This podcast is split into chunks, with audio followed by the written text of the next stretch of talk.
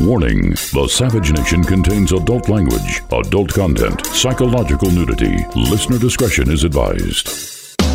And now, the world's most exciting podcast, The Savage Nation, home of borders, language, culture. And here he is, New York Times best-selling author and National Radio Hall of Fame inductee, Michael Savage. Welcome to the free version of the Michael Savage podcast, and I'm going to keep it free for all of you. But there are many of you who would love to be able to listen to my show without any ads.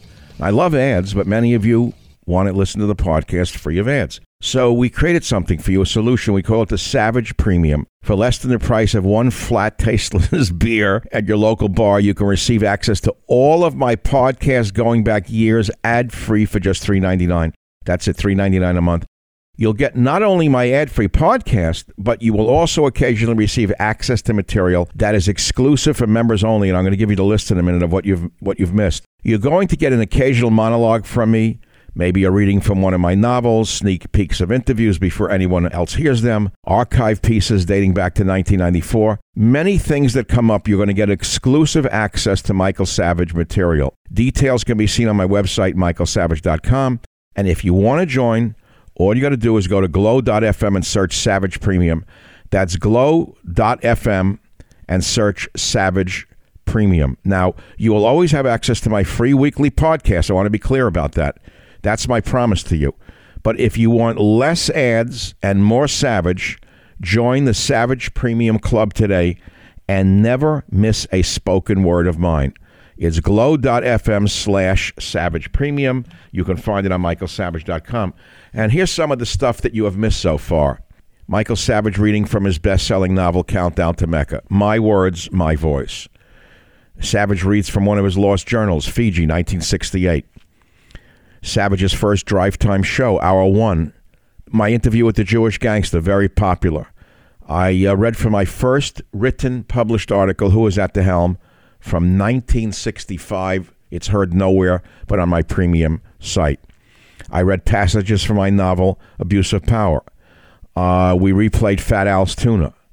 My Savage show from 324.94, the earliest show in the archive, 324.94. My interview with Donald Trump from 110.2011. 110.2011, while Mark Levin was mocking him and Sean Hannity was mocking him uh, and the others were mocking him, I was interviewing Trump. Much more. And remember, subscribers also get ad free podcasts every week the cost is less than a beer at a bar, and you get a better buzz with, with the Savage Premium. So go to go to glow.fm slash Savage Premium for full access to ad-free podcasts and exclusive sound you'll not hear anywhere else. Thank you very much. All right, welcome to this new podcast by me, myself, and I, Michael Savage.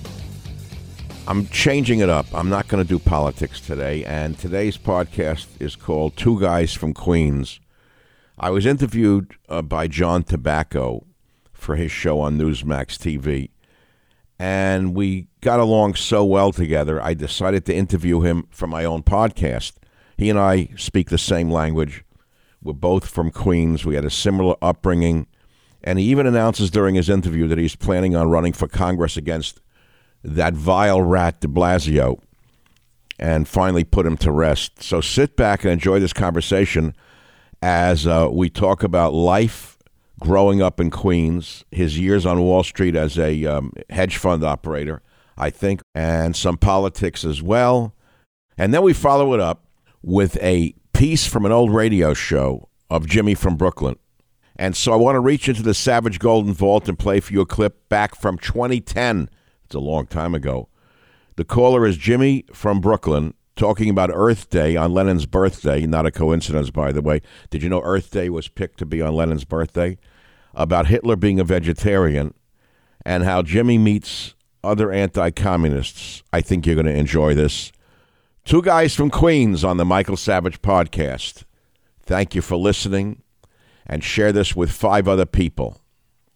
In the world of today, do NYPD cops still act that way? Do they still do the barbecue and the sausage? I would say yes, but I was going to tell you this. Our summer house was in a place called Midland Beach. in Staten Island, right down on Father Capodanno Boulevard, and right. Wow. And my grandpa and and his brothers bought this plot of land with like six bungalows on it. Oh, okay. Oh my God. and they opened, you know, they pulled off the wood hinges in May, painted the whole outside of the house, put out the patio furniture, and then, you know, Labor Day, shut it down, go back to Manhattan, come back next year. Right. Paradise. But we had this big yard, Paradise. All family, right? All family. all family.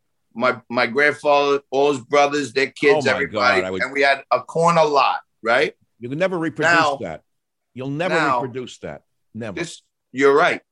But what they would do for fun, I'll never forget because some of the guys were cops and they had brothers that were like up and coming wise guys, you know, like young men, like 23 year old guys. His brother's a, a motorcycle cop with the with the glasses and the high boots, like a badass cop. And then, you know, his brother's whatever, he's you know, he's on the other side of the law, right? But Very magical. uh, very common in those days, by the way. Hundred percent. My mother You used know what to they say to me, to do for You fun? know, John, listen, my mother used to say to me, it always that was always she'd read the Daily News and give me a lecture uh, based on a story.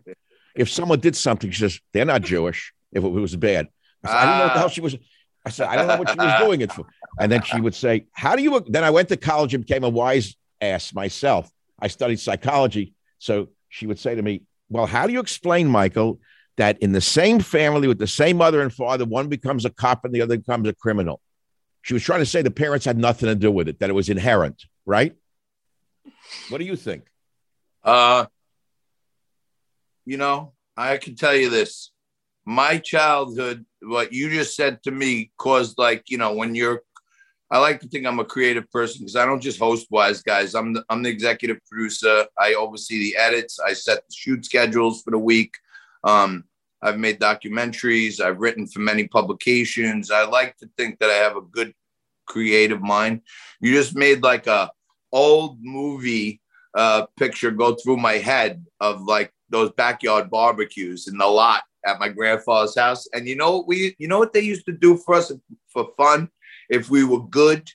If we if, if we just played wiffle ball and didn't annoy them all day to play with them, you know, the kids are always like, you know, come play with us, come play with us. Say, shut up, we're playing cards over here. You know what I mean? Right, right. if we didn't annoy them all day, okay, and these are cops, firemen, you know, you know, I I, I use this line a lot, uh, you know, as a shtick. Um, red-blooded Americans with white picket fences and blue collar jobs. I love You it. understand what I'm saying? Good- Cops, good firemen, sanitation men, plumbers, electricians. You know, my uncle Dig was a numbers runner for uh, for Lefty Guns Ruggiero. He went to all the delis in town and picked up all the numbers, brought it back to the right. So, but you know what they would do for us if we didn't annoy them all day? At the end of the day, they would take out like these three big like knit blankets, like big giant beach blankets. They'd triple them up, right? And put it on. All the men would stay in a big circle, and they put. All right, you go. One of the kids goes in the middle, and then they all pick it up, right? Oh and they tighten God. it like this, and they throw you up in the air. And then when you land, they let it down a little, and they throw you up again, right? And you Paradise. just made it go off in my head that Paradise. all we ever wanted when we were kids, we didn't even want to bust their balls you wanted to be while they were playing cards because all we wanted was for all the men to go around and pay attention to us for a few minutes and throw us up in the air and give Isn't us that that, feel of excitement and That's exhilaration. John, that's a beautiful story. And when you do the movie about those bungalows, I will play one of the grandfathers playing cards on the table. Love it, love it. You could play my uncle Rocky. My uncle Rocky was he was uh, in the printers union, right? And he he had uh he was a, a pyromaniac. Like Fourth of July was like the Grucci brothers probably saw what he used to do. He used to fly all this shit. He used to go to Pennsylvania. He used to go south to the border, uh, South oh, to get the fireworks? the to get all the we had, he had to have the best fireworks show. You know what I'm saying? Yeah. And blew off his fingers one year, right? Oh, But okay. you you could play him. You could play him to the to the T. Wait, wait. We'll get the figures, Exactly. Exactly. yeah. Those were in my life.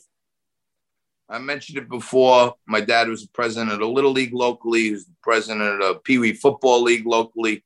He was the head coach of the freshman football team at one of our local high schools. He worked his ass off, him and my mom both. Um, but always told me and my brothers, make time and do whatever you got to do to develop the youth. And you build character in kids through team sports. So support mm. team sports. I'm telling you, we were raised on this mantra. Um, and you just, you know, other those years, right through all my little league years, uh, like know, the show, the Wonder Years. Um, that's like the wonder years of my yeah, life to something. tell you exactly what you were talking about. But you you had like a magical childhood, John. By what I'm hearing, the emptiness of kids' lives today, they're left alone. The parents, you know, they love them, I'm sure, but the family structure is gone. People have moved away. You got an Italian here, an Italian there. I mean, I know a lot of Italian people out here in California. They don't have that life, and they never had that life. And the New York Italian experience was very different than the San Francisco. And I met some wonderful Italian people out here. The restaurant, it was different. They had family and they were close, but I didn't get the fact that they had that knit, that close knitness, that knitness, the knit that you're talking about, that that web that kept everyone together. You know what? I got to tell you, uh, all my aunts, my grandmothers, they were the most amazing cooks Okay. Oh my god. And I'm gonna give you a little something. Uh, Don't you get close with food. The food out no, here. No, you just you said John. Wait. The food out here is so. There was no Italian food west oh, of the Hudson River. I know. I know. There's no I food here. I know. I, I got to tell the cooks how to make Italian food in the restaurant I go to. You know what? Through this whole thing, I hope we could talk for a few more minutes because I never disconnect from the universe like you were saying before, you're on the phone and you get in a rabbit hole and everything. I never do it. You know what I mean? Usually I'll do like a seven minute sound bite promoting wise guys on Newsmax. And the minute I'm done, I grab the phone and I start going like this. I, I never it. just go off the grid. And I'm so thankful for you for giving it to me. This I mean, is you're able to more, just, develop. You know, what's stuck in my mind so far, everything we talked about, we haven't even begun really. You and I could do three shows and maybe we'll do others. But John, that image of the, the bungalows in South Staten Island is, is going to stick with me because it's a movie that has not yet been made. It's that really is Once Upon a Time in America. No, that, it's uh, that movie? This is Once Upon a Time in America. One. It's part one. It's definitely one of the key stanzas in part one of my ode to my parents, which will be a book or a movie at some point. But I'm blessed with people that continuously I saw struggles, I saw them fight. My father was such an entrepreneur. He he would go down to the job lot. I don't know if you ever heard of it, the job lot, odd lot in New York City. So they sell like a case of like it was a way early Costco, right? It was like a case of 50 jugs of hand cleaner, the goop, you know, for five bucks. You know, the case. You just buy it right out of the box, 50 jugs for five bucks right? Then my father would put them, had all these odds and ends in the garage. He would put them in the garage, two dollars, open the carton, stack them up on top of each other, and say two dollars a can, right? And all the neighbors would come over. Oh, John got the hand cleaner, two dollars, right? I, I don't even ask where he got the, the case of um, hand cleaner. Did it fall off a truck? No, there was a place in New York called Job Lot. It's like all the irregulars. My, fa- my, father used to buy trunks at auction. Yeah, subway exactly. auction same unopened thing. trunks. John, listen to this one. And the most exciting time in my life was being taken off from school. They'd bring in all these lots. They'd buy these trunks that were left on the subway. No one knew what winning them. If they had opened them, nobody would want them. They were gambling. These were poor guys. So they'd spend 50 cents on this one. They'd spend $2 if that looked like a good trunk. A gambling something was in it. They'd yep. bring him into my father's market late at night. I remember it was cold outside, like in The Godfather, the diner scene. And I'm shivering. There was no heat in the damn store on Ludlow Street. And the men would open it up, and there was 10 stores in one. John, one would say, Hey, Benny, look what I found in here. And they pull out like a watch they found that was worth $20. And the guy paid two for the trunk. This is a true story. Guys digging through the trunk. It was a nun's trunk. They didn't know whose it was. And they're digging through it, you know, pictures and nun's habit. Yeah. And he says, ah, a bunch of garbage. What the hell did a nun own? I didn't know that I was going to get a nun's trunk. She had no possession. And on the bottom, it's a sad story, John, wrapped up in like a Muslim muslin cloth. She didn't know what it was. He unravels it with all the men looking and he screams. It was a fetus. It was called. A, she had carried with her an aborted baby her whole life as her cross to bear. Would you believe Understood. Wow. But think about this power. I this. thought we were doing good. What a Debbie Downer. No, but okay, but there's dark and light, isn't there? I gave a little shadow on the side of this fun. You know, the, in a nun's trunks. I'm saying I understand buying at auction, selling this and yeah. that. Oh yeah, yeah, yeah. I'm saying my my father was just he was just a, a amazing provider. You know who you And- remind me of? I got to tell you this. In my father's market, there was a guy. I'm not going to mention the real name. So these were poor guys that that had stores. They would sell everything from antiques to Jobbers. They're Whatever. called jobbers. They're called jobbers. They'd buy Whatever like a they guy get, would they die. go out. It's like a a, guy would market. die. They'd go in and buy the guy's suits and whatever, you know. And like they a flea market. Okay, and all the way up to antiques. So in the front, I had an uncle. He used to like to play gin rummy, and he he, he yelled. And one guy came in who looked like you. I'll say his name was Frankie. I knew his last name, and he was. Frankie was one of the connected guys who went around collecting stuff on the Lower East Side at the time, and he'd come into the market to relax to play uh, pinochle and rummy with my uncle Yeah. and everyone knew who he was. They watched him with great respect. Nobody would dis- disrespect, afraid to get killed. He was a tough guy. So my uncle didn't give a shit about anybody. But like this, they're playing cards. Ah, screw you, Frankie. Throw the cards that I and Frankie would laugh because he was he let his hair down with, with my uncle Mo. And, ah, screw you, Frankie. Like, and I said, oh my God. I said to my father, does he know what the hell he's saying? He said, no, no, Frankie loves everybody and he would never do anything, right?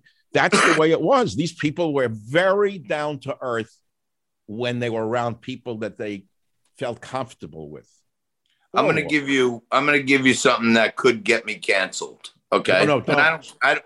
No, no. I don't. I don't care. You're on my show. You heard how I talk. I'm sure you had the guys behind the scenes do a little homework on me. I don't care.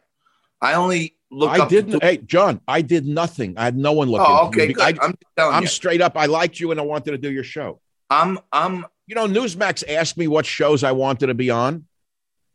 And I said, I want to be on John Tabacco's show. I said, I like him and we get along. We have good chemistry.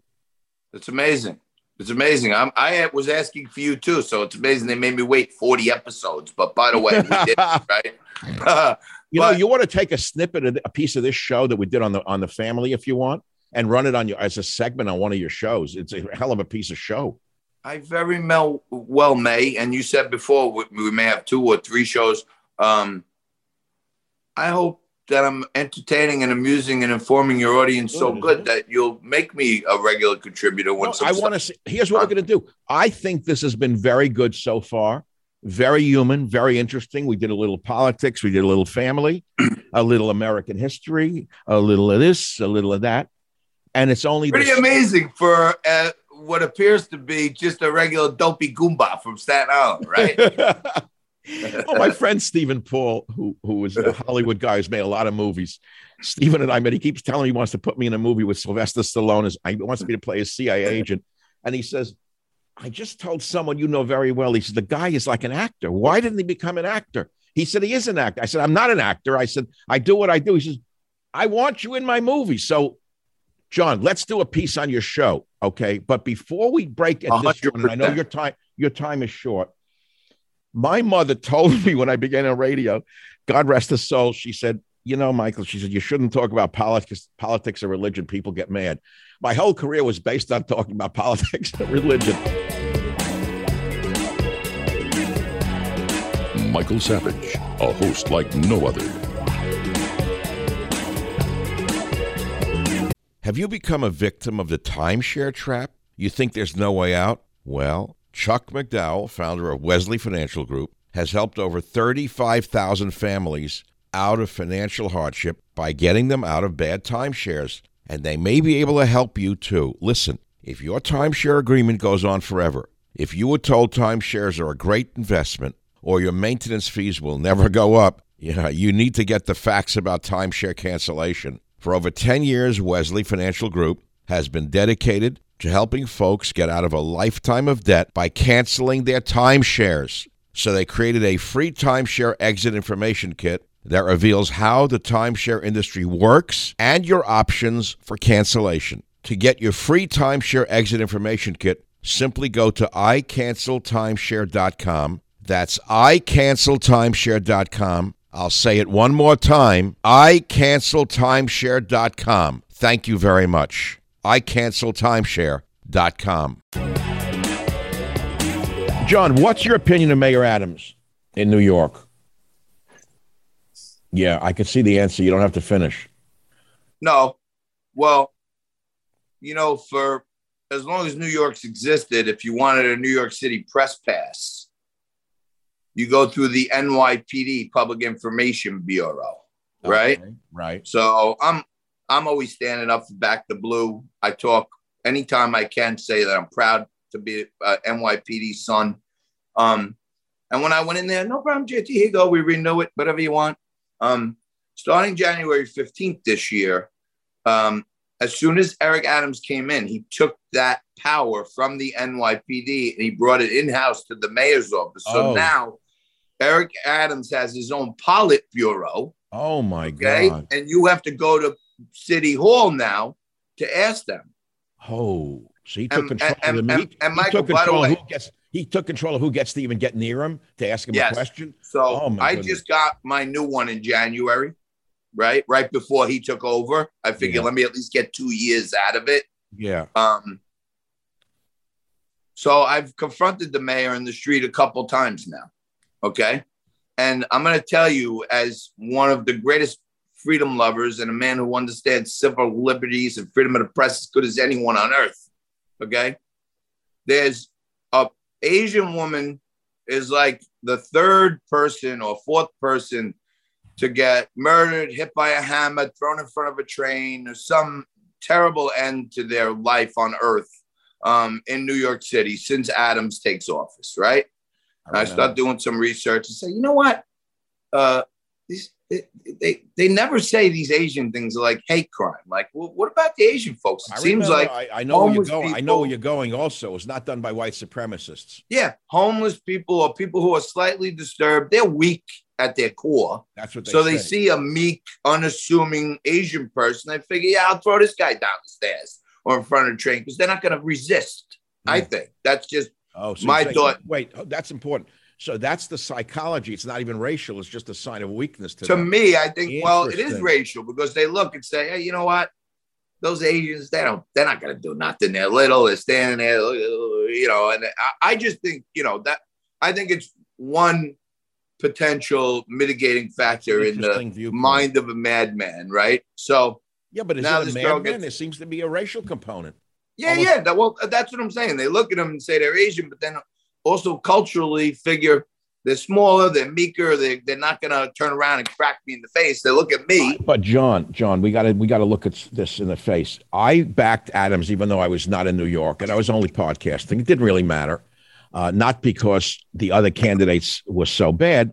I figured as an ex NYPD captain and as a African American guy, he could get control of the violence in the streets amongst African American males who were out of control. Instead, it got worse. Why did it get worse under him? Well, you see, everybody except me and a few others, like my buddy Curtis Sliwa, who gave it his best effort. Um, but we're just outnumbered like six to one here, right? It's, it's almost a fait accompli before you even walk in the door on on uh, running as a Republican mayor.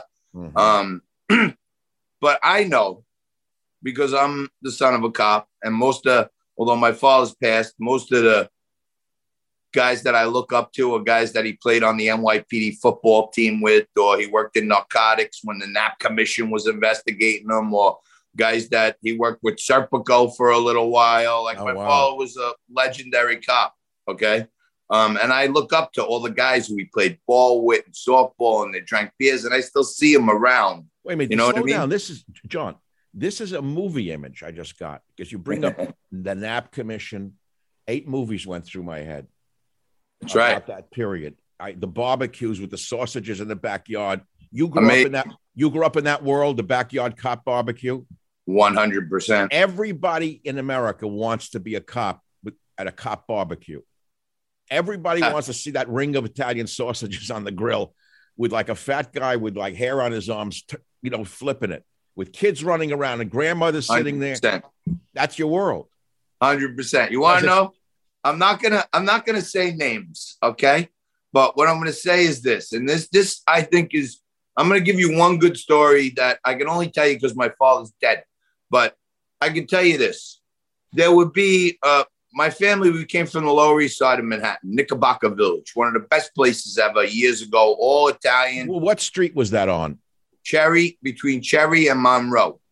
My Because my dad, my dad's store is on Ludlow Street at Rivington. That's that's my little, little, fur, little further over. Um, but unbelievable. remember where the old New York Post building was? Yes. That project right behind it.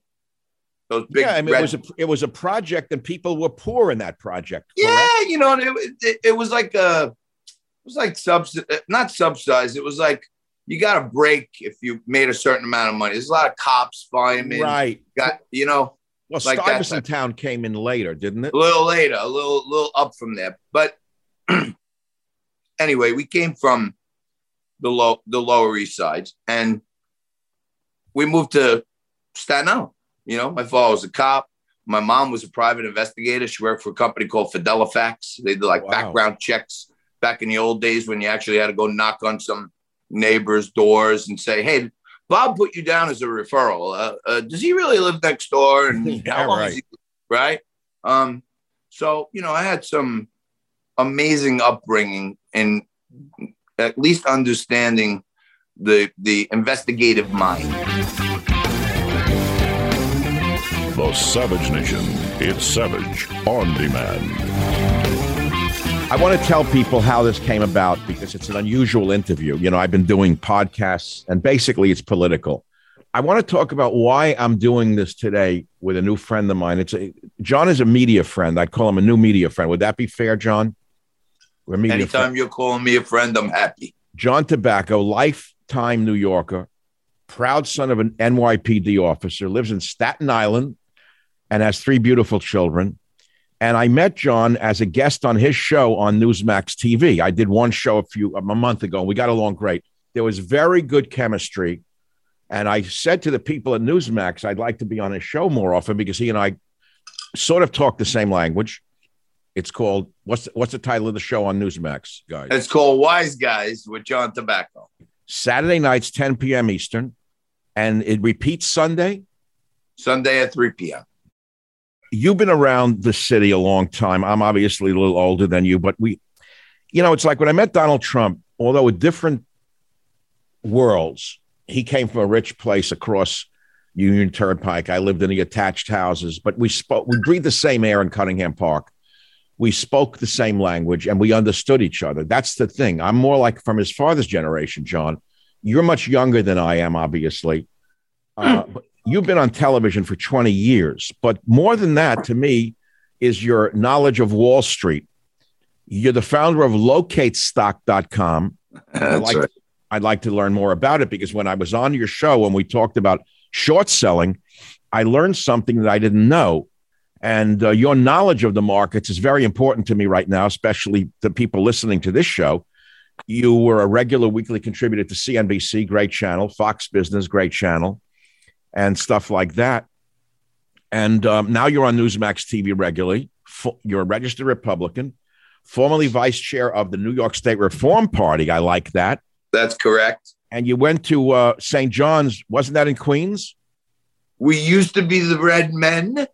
But You what- know, Chris Mullin, Jayson Williams. We were the Red Men, St. John's Red Men. Now we're the Storm, the Red Storm. But weren't wasn't St. John's on Union Turnpike? That campus is that one we're talking about in Queens? I went to that one um, my freshman year, but they also have a satellite campus in Staten Island. Um, Wow.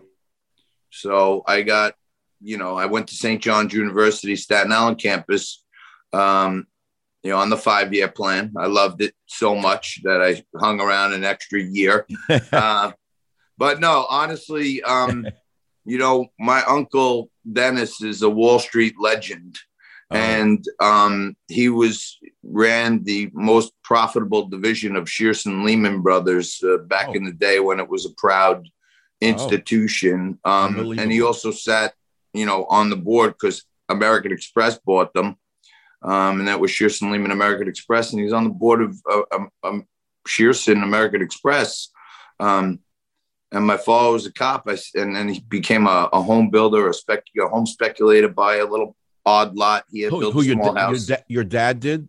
my dad, after he retired from being a cop, Is he still with like- us? Is your father? no, he is not. No, we lost him. That's for another podcast.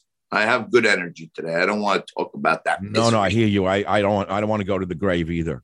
So, um, my my dad, I I had actually took the cops test, and I said, you know, I want to be like you. I want to be a cop, and then I'll learn how to build houses. And uh, he said, son, you don't want to be like me. You could be like me. You could be the president of the little league. You could be the president of the Pee Wee football league, and coach kids and develop community. You could do all that.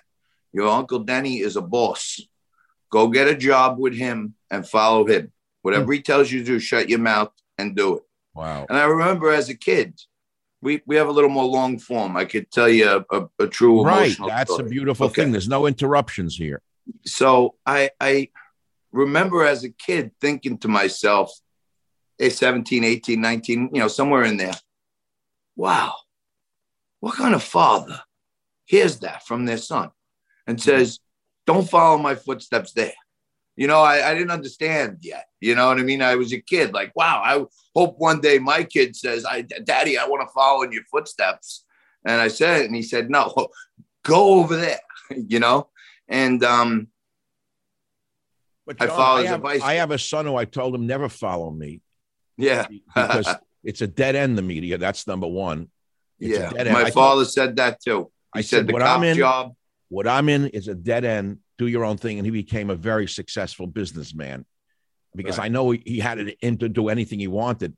What the hell did he want to do radio for? Right, right, right. Well, this was listen, 35 years ago. Okay. And there was a period towards the end of my father's NYPD career. He had discovered, you know, buying fixer up houses in Staten Island, and he would do one get a few guys from the cops, and they would all throw in a few dollars and then fix it up. Oh. One guy did sheetrock, roofing, this, that, and sell it. They all make five thousand a piece. Oh, let's go buy two more. Right. You know, so he was kind of just learning then. Um, and he said to me, he said, uh, I'll never forget. This is 35 years ago when cops were allowed to be cops. Okay. He said, Yeah. the cop job is becoming a bum job. Everybody's a rat. Internal affairs is all over the place. That this is 35 years ago. Wow. Okay. And he said, the contracting thing, you make good scores, but you got to chase these contractors to show up. Then they want to chase you to pay them early for work they didn't even do yet because they got to pay their workers. It's nothing but a grind. Your uncle's in a key spot and you should be smart. You're the first kid in the family going to college. You go from college to Wall Street. And I'm telling you, you put all your effort there. I'll be so proud of you, son. And, and my uncle was a boss. And I took it and I went to Wall Street and I went 7 30, 7 a.m. class, 7 to 9 30. They let me come in an hour late. And then I used to get into Manhattan on the express bus 1030. I would work till 4:30, a half hour plus close five o'clock, and then I had seven and nine p.m. classes. Okay, You went, you went So I worked- school and night school. full time. Okay, and they gave me an hour leeway because my uncle was was big shot. Um, but I held my weight. I worked hard. I stayed late.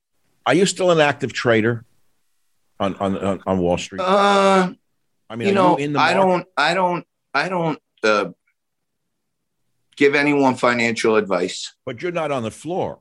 No, I've never worked on the floor of the New York Stock Exchange. Got it. But you know, Um, the other day, John, you said to me something that was intriguing, and I kind of know it a little bit. I'm going to tell you about it in a minute about how I got screwed once in a in a cocoa market. In uh, what do you call that market with cocoa and stuff? Commodities futures. Commodities. I was young. I had a little bit of money, like nine grand, and I'm talking 40 years ago, as my life savings.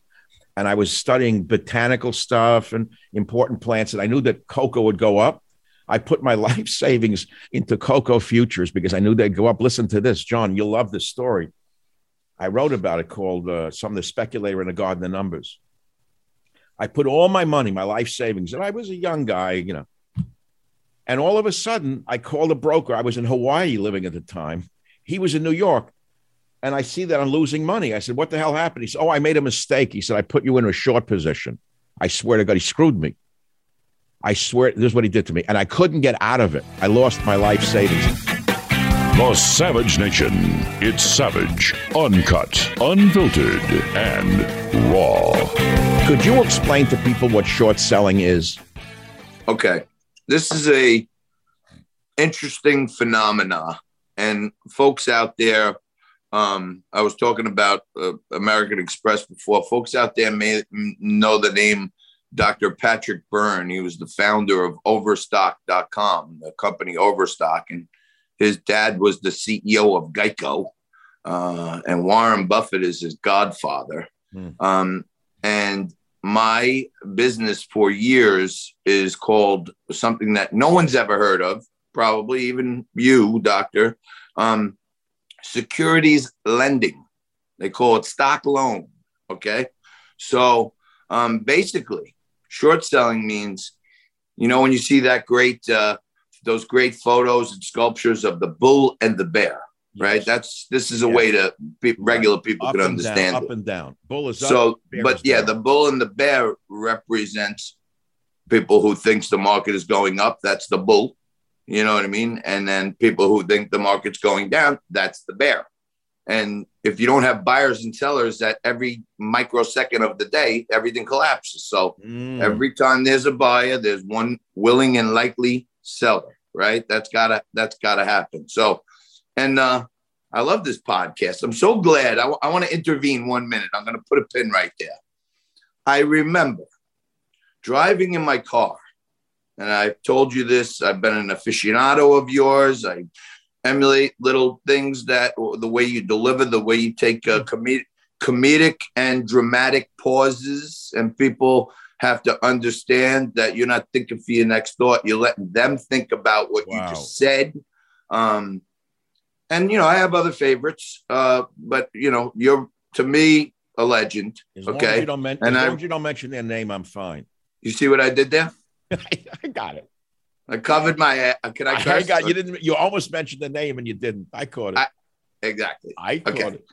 Um, so I remember driving in my car, and you were giving your swan song that day Oh, I forget if maybe you were on 710 in New York. What were you on in New oh, York? Yes, then? yes, yes.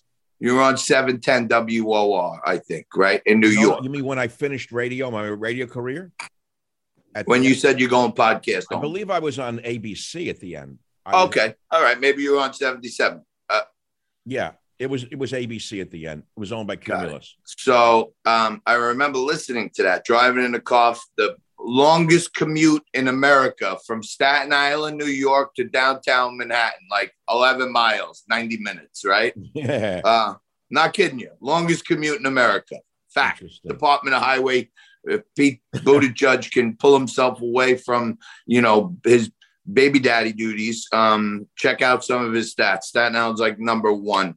But I was listening to you in the car, and you were explaining why you love what you do and you feel like you made a mark on you know i'm paraphrasing i'm not quoting but i remember thoughtfully that um now there's a new frontier there's new marks to make and i shouldn't have to be compartmentalized into telling everybody exactly how i feel about exactly and process it all between one and two or two and four. I don't remember what your time was. Um okay. and now i can do a podcast whenever i want. If i want to talk to my friend johnny t my favorite paisan for 45 minutes i can and if news breaks at four o'clock, I don't have to wait until tomorrow to talk about it. Right. And I, right. I, have been embracing digital media for, for years.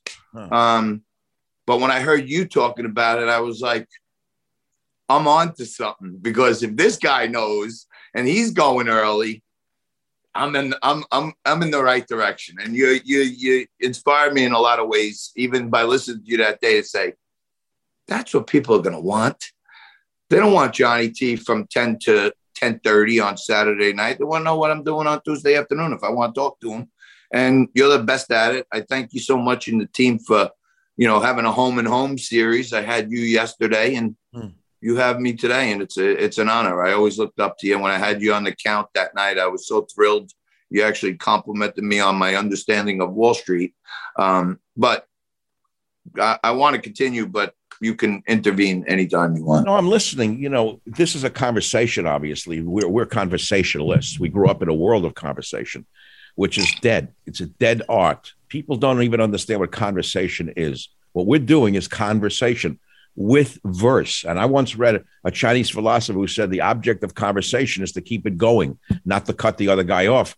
And what's happened in our society is if people talk at all, they do it to get over on the other person and shut them up, shut them down, close them down, and not hear a thing they have to say. No one's listening, John. Have you noticed the change in communication in America as I have, where people don't want to hear anything anyone says? You know, um, I want to go back to short sound because I want your audience to start to understand so this. Focused. But, but I, I well, because I want your audience to understand it because honestly, you referred before and said, "Hey, you went on, you were on CNBC, then you were on Fox Business and Fox News. It's been 20 years. You know why? You already know. I didn't go to Harvard, okay? And early, early on in my career, I decided I don't want to get rid of my New York accent. Thank and you. My Tabacco's my real name, yeah. and I like wearing fancy Italian pinstripe suits, so I'm just going to go with it. And I'm going to work my ass off, uh, despite those limitations, right? And when Tyler Mathisen, okay. I don't know if you know him, but he was like the anchor man at CNBC for like years. Now he's like their, you know, editor in chief or something. But Tyler quote John, I only listened to CNBC recently. I had never really watched it. I wasn't into finance for years. After that time I got burned with the short sell, I never invested a nickel in anything ever again except houses in, in California. You're probably the better for it housing in California so far so good, but we know what's coming, right? So let me just say this. My uh, Tyler called me. He said, "JT, you know this, the market's crashing. It's maybe like you know was having a, a rough couple months, and uh, he said everybody's saying that there's short sellers in the market are really having a field day with this thing, and you know like you're like the only guy I know that that really knows this. We need to do these bull bear segments." We need one guy who thinks the market's going up, one guy thinks the market's going down. He said, none of these big short sellers out there, they don't want to go on TV and say they're short because then everybody gets ticked off and thinks, well, oh, this guy wants the market to go down. So they were kind of scraping the bottom of the barrel for someone who would be the bear. You know what I mean? And and come on, because you. you don't usually like brag about betting against everyone else. You know what I mean? You kind of just but, but did you there. Take that, did you take that role? I sure did. All right. So we, we heard of we heard of sorry, we heard of Sammy the Bull. So we're going to call you John the Bear. Yeah, I love that. I love that. That's amazing. Well, let me tell you something. All my friends, okay, and there are many reasons why they are endeared to me in perpetuity. So whatever I do, there's no way they can hurt me uh, financially because because I provide a service to them that no one else can, and I know it's unique, and I know I work my ass off at it. So I said, you know what? I'm going to go with it. How else is Johnny T going to get on national television? CNBC wants me to be the bear. I am the bear. I got so it. So let's do it. So I started going on and hitting on him, you know, and saying, hey, I know uh, Bill Gross over there from you know, Pimlico Raceway or Pimco or whatever the hell he, he runs.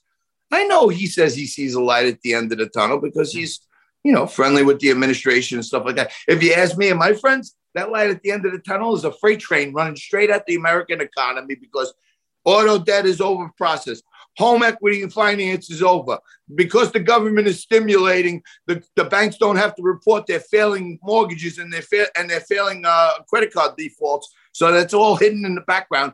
And next year, I see Lehman Brothers. Maybe next month, I see Lehman Brothers at like fifteen dollars. It was like fifty dollars at the time, right? And the mm-hmm. CNBC crowd, Dylan Ratigan, right? All of a sudden, it started to blow up. Yeah. People were saying, you know, Johnny T's like he's exposing the secrets. And then when Obama came in, ready for this? Now they know what I am, but they were loving that they had like this street talking guy. And I actually, I'm not saying I was always right, but knew what I was talking about. Right. And they liked it. And I was giving them the short perspective. My God, I called Bear Stearns to zero, Fannie Mae to zero, Freddie Mac to zero. The CNBC, their head was blown. They sent me to the Democratic National Convention as their, you know, business correspondent to, you know, talk to people about how the economy is going to be under Obama. He was going to, he was getting ordained or, you know, what do they call it? Coronated that time. and as they do it, the market's getting crushed. Right, just right, right, right before the bank president. So I'm calling my friends. What are you doing? What's happening? And everybody said, "This guy Obama, he's going to be the president. They're going to want to do affirmative action. Everybody's going to vote for the new back black president.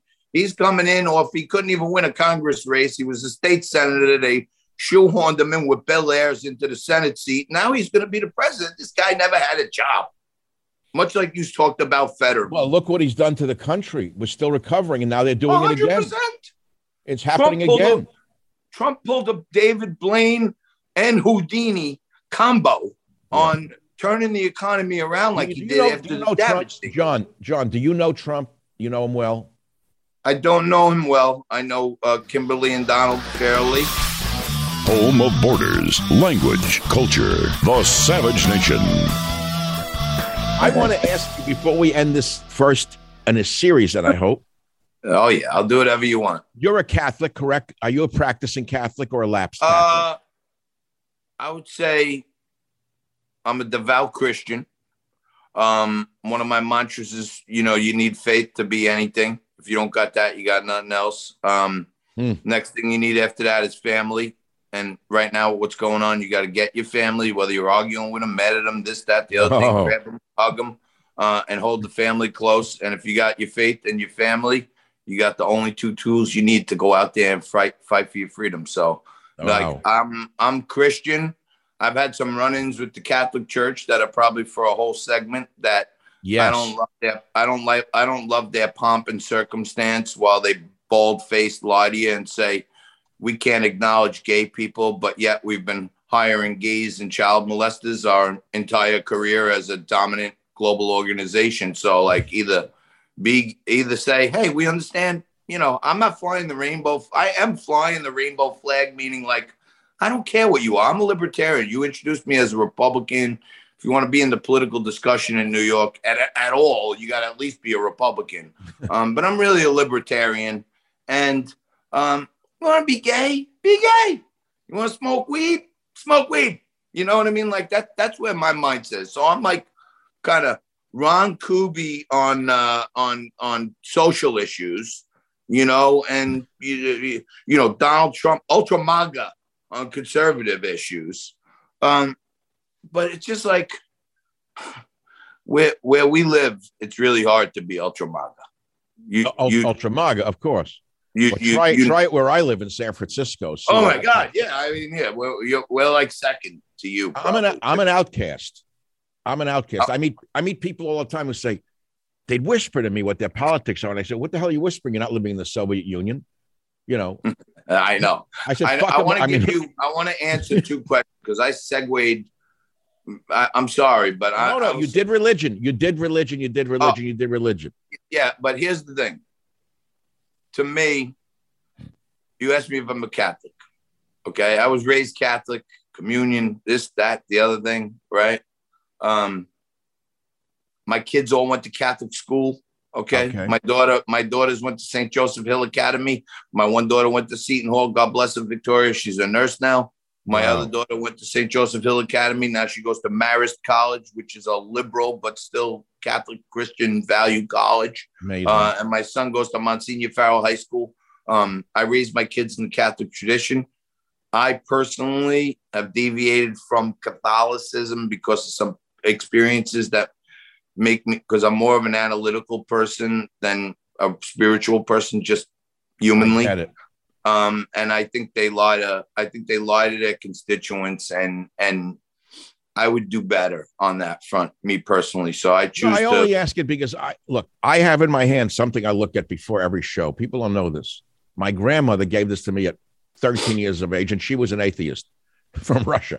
She gives me a little prayer book, a Jewish prayer book, and be, people don't know this. Sometimes a minute before a Newsmax show, I sit and read a prayer to myself like this. I don't show it off and wear it like a badge. I will sit and read about God and God's strength and, and uh, God's with me. And what I do is I hope I tap into the power. To me, religion is not so much about God telling me I did this wrong or that right. It's about, I want to know about the divine power that comes out of God. And every religion, John, that I've ever met, whether it be in Fiji or in Samoa, every religion, Native American religions, they're all tapping into some power at the core of that religion. And the further away the power connection goes in the religion, the further people go away from the religion. So if the religion is no longer giving someone a feeling of strength when they go in that church and they come out weaker than when they went in, they're not going in there anymore. A hundred percent. A hundred percent. You know what? Philosophically, I believe there's a higher power out there. This is my argument. When I argue with the green folks, oh, oh wait, we're using too much hairspray, um, and cows are farting, and that's gonna that's gonna affect the universe. We're the speck on the speck on the mol- on the molecular molecular to tachyon nth uh, ball of a flea in the universe, and we're gonna change the weather by you know too much hairspray and plastic straws. Right? You know what I mean? Give me a break. Right? I get it. I really believe. I really believe this. That I believe in God. I put that faith and power first in my life.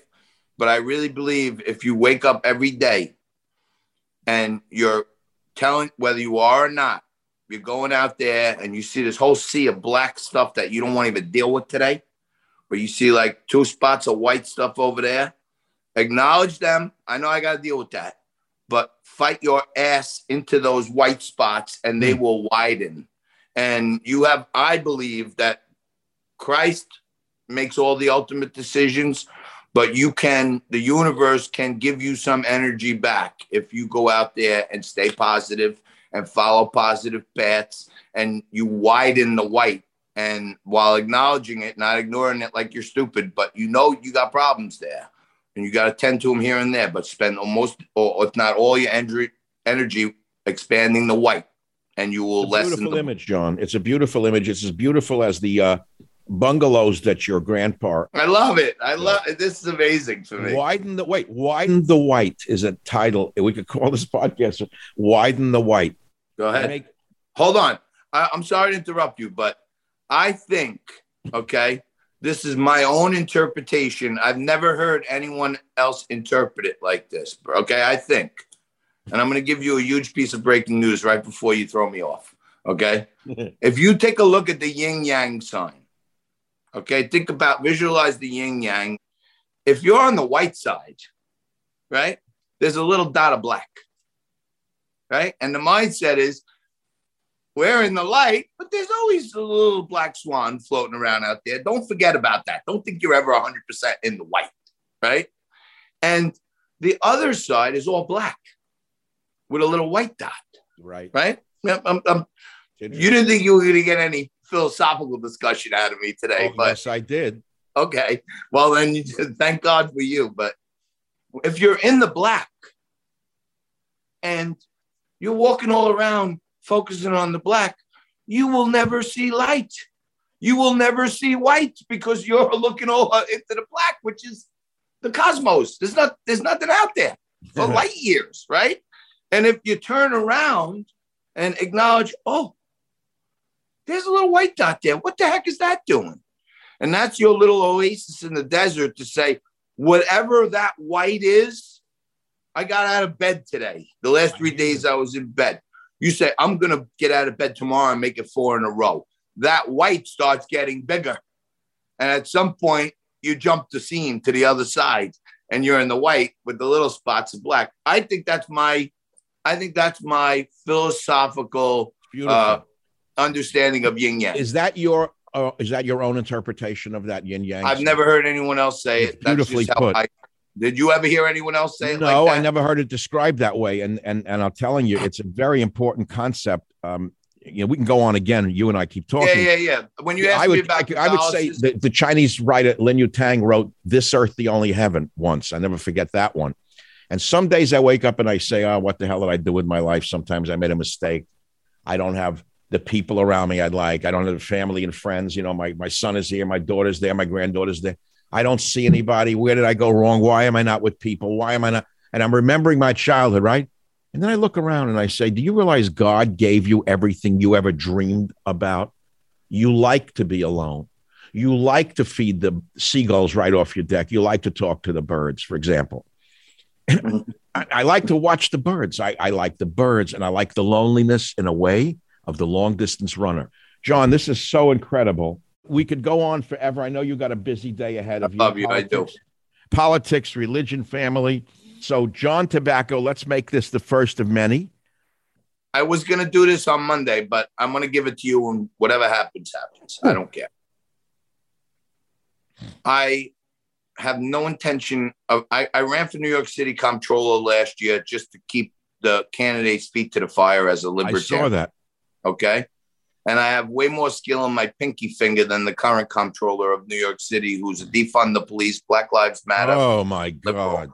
doesn't know his ass from his elbow. He's okay? managing the money of New York. Brad Lander is bomb. He's a progressive bomb. Ugh. Okay. I had no intention of running. I love Newsmax. I love my job. I love my family.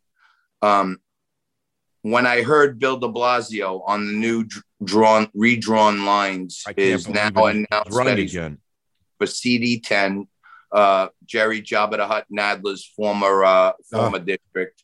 Um, I filed today, uh, Michael, with the uh, Federal Election Commission for my campaign committee, JT for NYC.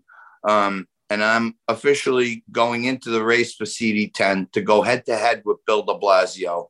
And I am going in as a one issue candidate. Don't ask me any, you can ask me anything you want. I'll answer fulsomely. You know that. Look how long I talk. But um, I am going in as for one reason and one reason only. Seeing firsthand what Bill de Blasio did to New York City, there is no possible way I'm going to let that do to the United. I'm not going to let him do that to the United States of America.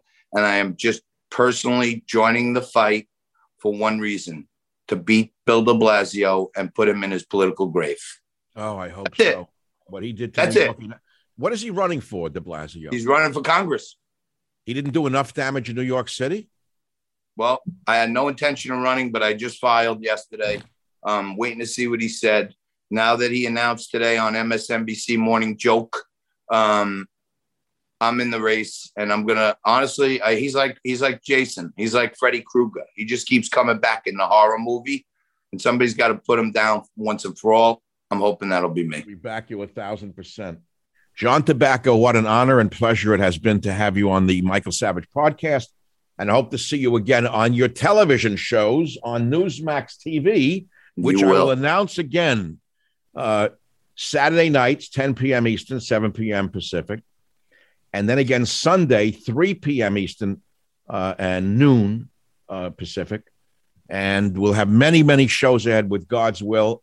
And of course, we'll both dance in the light together. And pr- and let's give the people some light, John. There's very little light out there. There's a lot of darkness. Thank you You're so right. much for being with me today. Thank you, sir. Thank you. Bye now. Michael Savage, a host like no other. I'll take a caller. Jimmy in New York. Oh, Jimmy my lad. What's on your mind, Jimmy?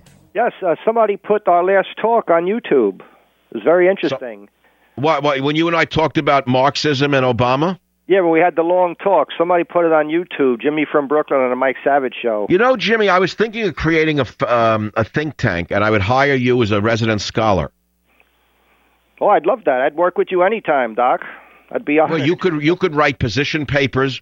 We could become as important as the Heritage Foundation in time.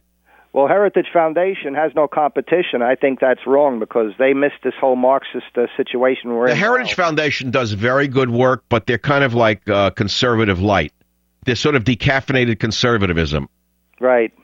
Anyway, There's nothing wrong with decaffeinated conservatism, but I actually like I would like some caffeinated conservative think tank. Jimmy, would you work for the for the group? Oh, definitely, I'd work with you anytime. What would you do? Stay in Brooklyn? though? you don't want to move to San Francisco, do you?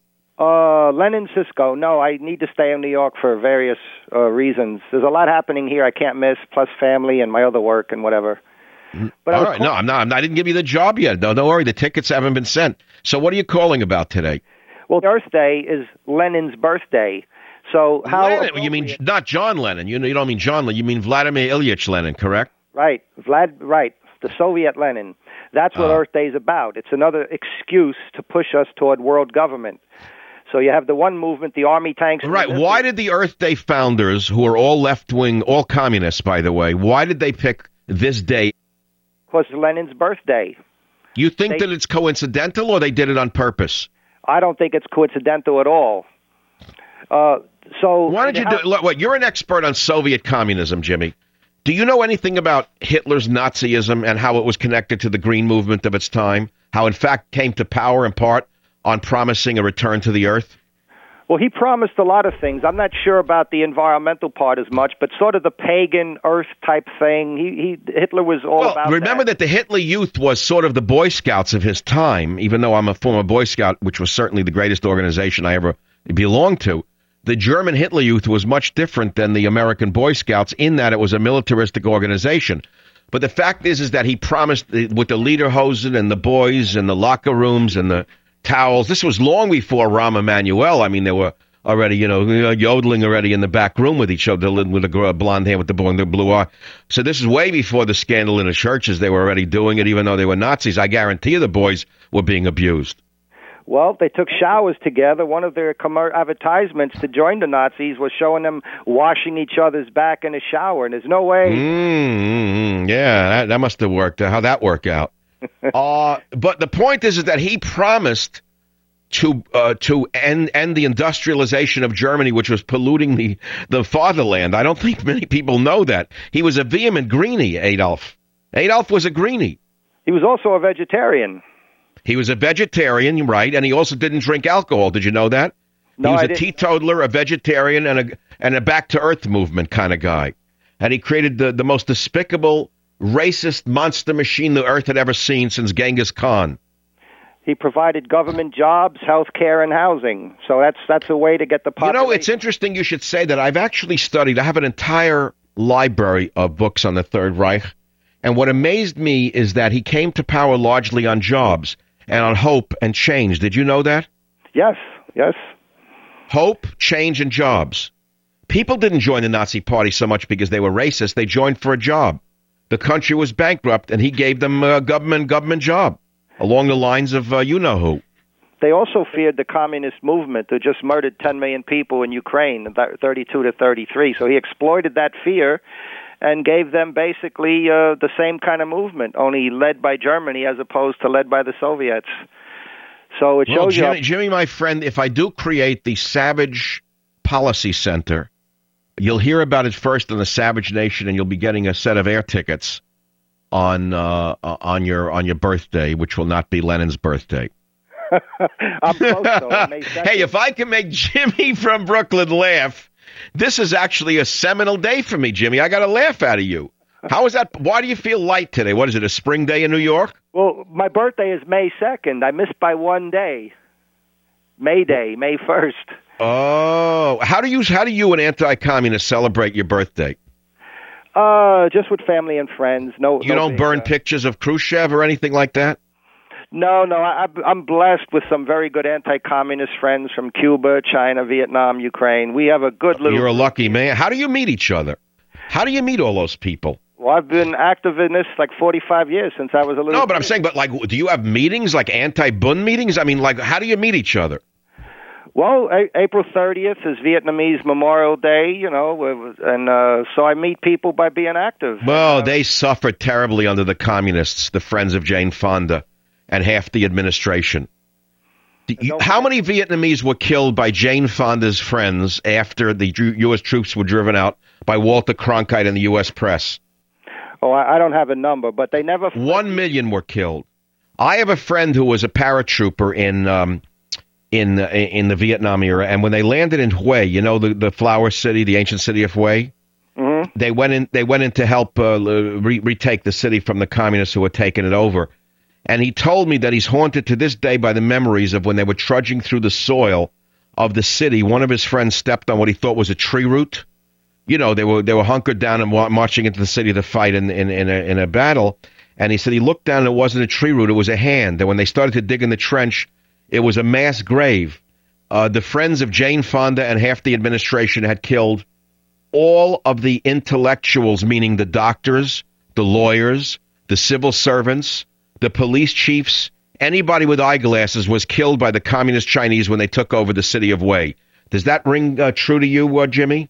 Uh, pretty much. I, I know that way. Most of those people were on lists. Their names were already taken in order to be murdered. So it wasn't just where they went in and just mass killed. people were specifically taken and killed. Communists take names. They have names of people to be killed at when the time is right. And Do you think that the Obama administration is keeping lists of names for the time when the time comes to give them blessings and flowers? Well, it may not be him, but some, uh, some of his supporters may be doing. You and I would probably be on that list right at the near the top, if not the top. Yeah, I would think so, and I would think that um, they'll have a nice uh, a platinum microphone waiting for me in the internment camp. See, Jimmy, the thing is to keep laughing in their faces because I hate their guts. Jimmy, there's nothing I hate more than thugs and murderers, and I hate people who hide behind politics when they're really just mass murderers.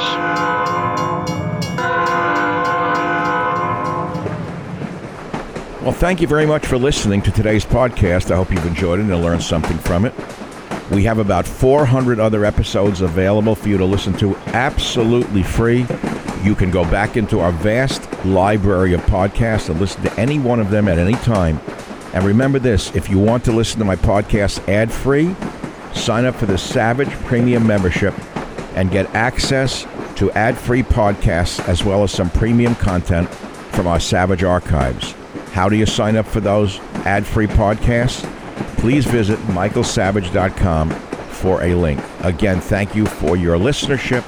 This is Michael Savage.